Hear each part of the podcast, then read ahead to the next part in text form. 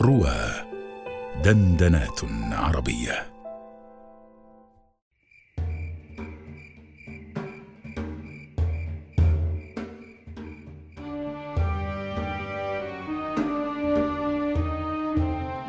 بلغني أيها الملك السعيد ذو الأمر الرشيد أن الملك النعمان مل لبس التيجان ووضع الطيلسان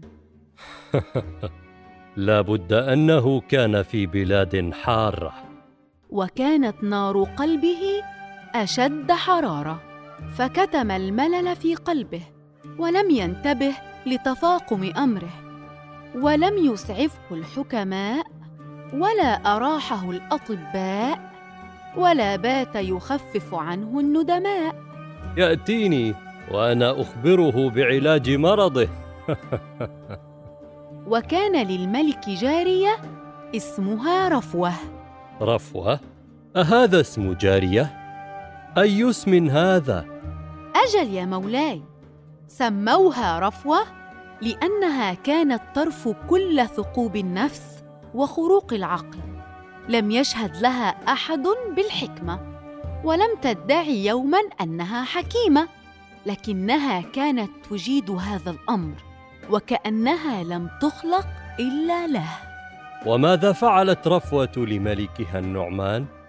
أخبرته أن راحته في دار الطراز التي أقامها داخل قصره. دار طراز كالتي عندي؟ كالتي عندك يا مولاي. بطرازيها وخياطيها وكل ما فيها لكنها طلبت منه ما لا يخطر على بال. وما ذاك انقطع سروالي. لا بأس. ها وما ذاك؟ قالت له مرهم فليغزلوا لك نسيجا لم يعرفه الملوك والسلاطين والخلفاء. نسيجا من ثلج الجبال على ضوء القمر. وليجعلوا منه رداءك وقميصك وقلنسوتك وطيلسانك فسألها الملك النعمان وقد أطلق لملله العنان وكم من الوقت سأنتظر؟ فقالت له لن يشعر مولاي بمرور الزمان ولا مفارقة المكان. لا أحد يحظى بمثل هذا الوعد. لهذا ستخبره رفوة بعد تعافيه بحقيقة ما كانت تعنيه. ستقول له إنني أرفو فراغات الوقت وفجوات المكان ولأجلك يا مولاي سوف.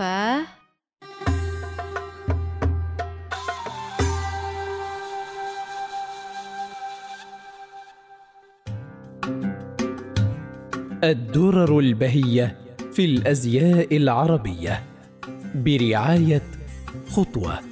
ملابس مصرية مئة بالمئة.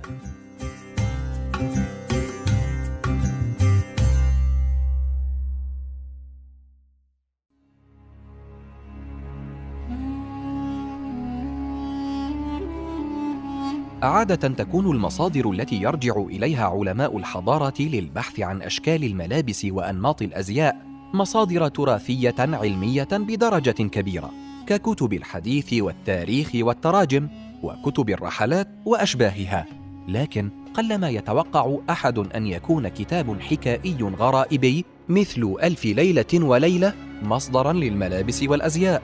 لكن اللافت والمثير أن كتاب ألف ليلة وليلة صار بالفعل مصدرا يحال عليه في الملابس والأزياء خاصة وأنه قد حافل بالكثير منها فعلى سبيل المثال نجد في الجزء الأول من ألف ليلة وليلة من الملابس الخاصة بالنساء القناع وهو قطعة من الشاش الموصلي له طول ذراع أو أكثر وكذلك العرض ويوضع شطر منه فوق الرأس ويتدلى سائره من الأمام حتى الوسط وهو يغطي الوجه بتمام واحيانا يصنع القناع من الحرير ويزركش بالذهب بينما نجد من الملابس الخاصة بالرجال الفرجيه وهي ثوب فضفاض هفهاف يعمل من الجوخ عادة وله كمان واسعان طويلان يتجاوزان قليلا أطراف الأصابع ويلبس هذا الثوب أفراد طبقة العلماء والمشايخ وحدهم كما نجد لباسا يدعى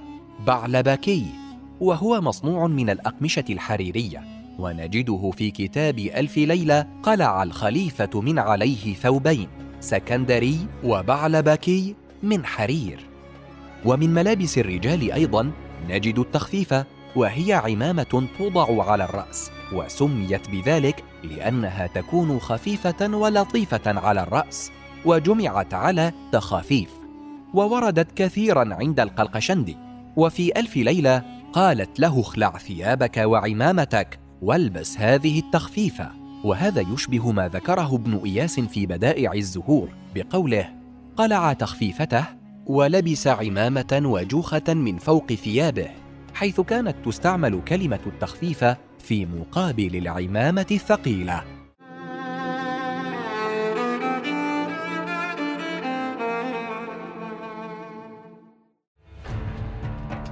وإلى جانب ما سبق نجد في حكايات ألف ليلة وليلة الملابس المشتركة بين الرجال والنساء فمن ذلك الإزار. الذي هو نوع من الرداء المعروف منذ العهود الإسلامية الأولى وما قبلها. وكان مختصا بالرجال ثم صارت تستخدمه النساء أيضا. وقد ورد ذكره في الجزء الأول من ألف ليلة وليلة للدلالة على قطعة من النسيج تلتف بها النسوة العربيات عندما يبرزن إلى الجمهور. وصفة إزار المرأة أن يكون عرضه ذراعين أو أكثر وطوله ثلاثة أذرع. وتسحب النساء من قسمه الخلفي حاشية على الجزء العلوي من الرأس وعلى الجبين ويعلقن هذه الحاشية حينئذ بشريط مخيط من الداخل. أما البقية فتتدلى إلى الخلف وإلى كل جهة حتى تبلغ الأرض أو تكاد تمسها. وهذا الإزار يلف الجسم كله تقريبا لأن المرأة تمسك بنهايته بصورة تجعله يلفها من الجهة الأمامية أيضا ليحيطها من كل الجوانب. كما نجد من الملابس المشتركة الشمشك وهي كلمة فارسية معربة ومعناها حذاء وأطلق في العربية على نوع من أحذية الرجل كالمداس يكون مطبوعا بالإبريسم والحرير الأخضر ويكون مرصعا بالذهب الأحمر. ورد ذكره في ألف ليلة وليلة ويمكن استخدامه للرجال والنساء. أيضا نجد السرادق. وهو هنا يعني فراء الحيوانات الذي يستخدم كملابس. ففي ألف ليلة وليلة وكان الملك يلبس كفوفا من جلد السرادق. وقد أشار إليه ابن خلدون في كتاب تاريخ الأندلس بقوله وعشرة أفرية من غالي جلود الفنك الخراسانية وستة من السرادقات العراقية. كذلك نجد في ألف ليلة وليلة لفظة الحياصة وهي في الأصل اسم لكل ما يشد به الإنسان حقوه ووسطه كالحزام وهي تستعمل للرجال والنساء على حد سواء. فقد ورد في ألف ليلة وليلة وفي وسطها حياصة مرصعة بأنواع الجواهر. ومعروف أيضا أن الحياصة يلبسها الملك للأمراء عندما يخلع عليهم التشاريف وقد تكون ذهبا مرصعا بالفصوص أو فضة مطلية ذهبا. كذلك نجد في ألف ليلة وليلة ولبست مرقعة ووضعت على رأسها إزارا عسليا فالمرقعة هنا نوع من اللباس ألحم خرقه وترتديه النساء والرجال على حد سواء. وقد وصف ابن بطوطة في رحلته أحد صالحي الهند بأن لباسه مرقعة وقلنسوته لبد. ومن طريف ما نجد في كتاب ألف ليلة وليلة في إحدى الحكايات وقد أرسلت إليكم ملحفة ومكمرة. المكمرة هنا حزام يحتوي على حافظة نقود وهي مشتقة من الكمر الذي يعني الحزام في الفارسية وهو مستخدم للرجال والنساء على حد سواء. وتعرفه بعض المعاجم بأنه كيس للنفقة يشد في الوسط. ومثل المكمرة الهميان وهو كيس تجعل فيه النفقة أو منطقة تشد على الخصر لأجل صر النقود وغالبا تكون من الجلد وقد ورد ذكرها في ألف ليلة وليلة. وجلس أخي وهو طائر من الفرح بالدنانير ثم صرها في الهميان. وفي الغالب هو لفظة عربية فقد ألف الصلاح بن أيبك الصفدي كتابا بعنوان نكت الهميان في نكت العميان.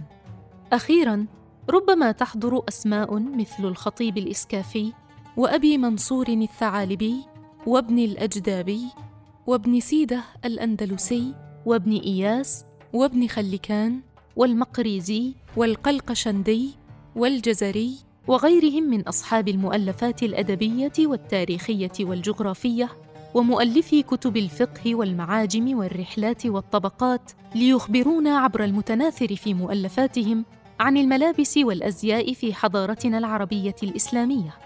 لكن ثمة مصدرا آخر لا يمكن إغفاله وقد أثبت ذاته كمرجع يمكن الإحالة عليه وأن ألف ليلة وليلة ليس مجرد كتاب للحكايات.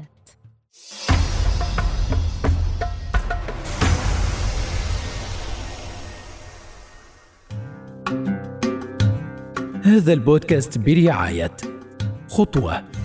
ملابس مصرية مئة بالمئة.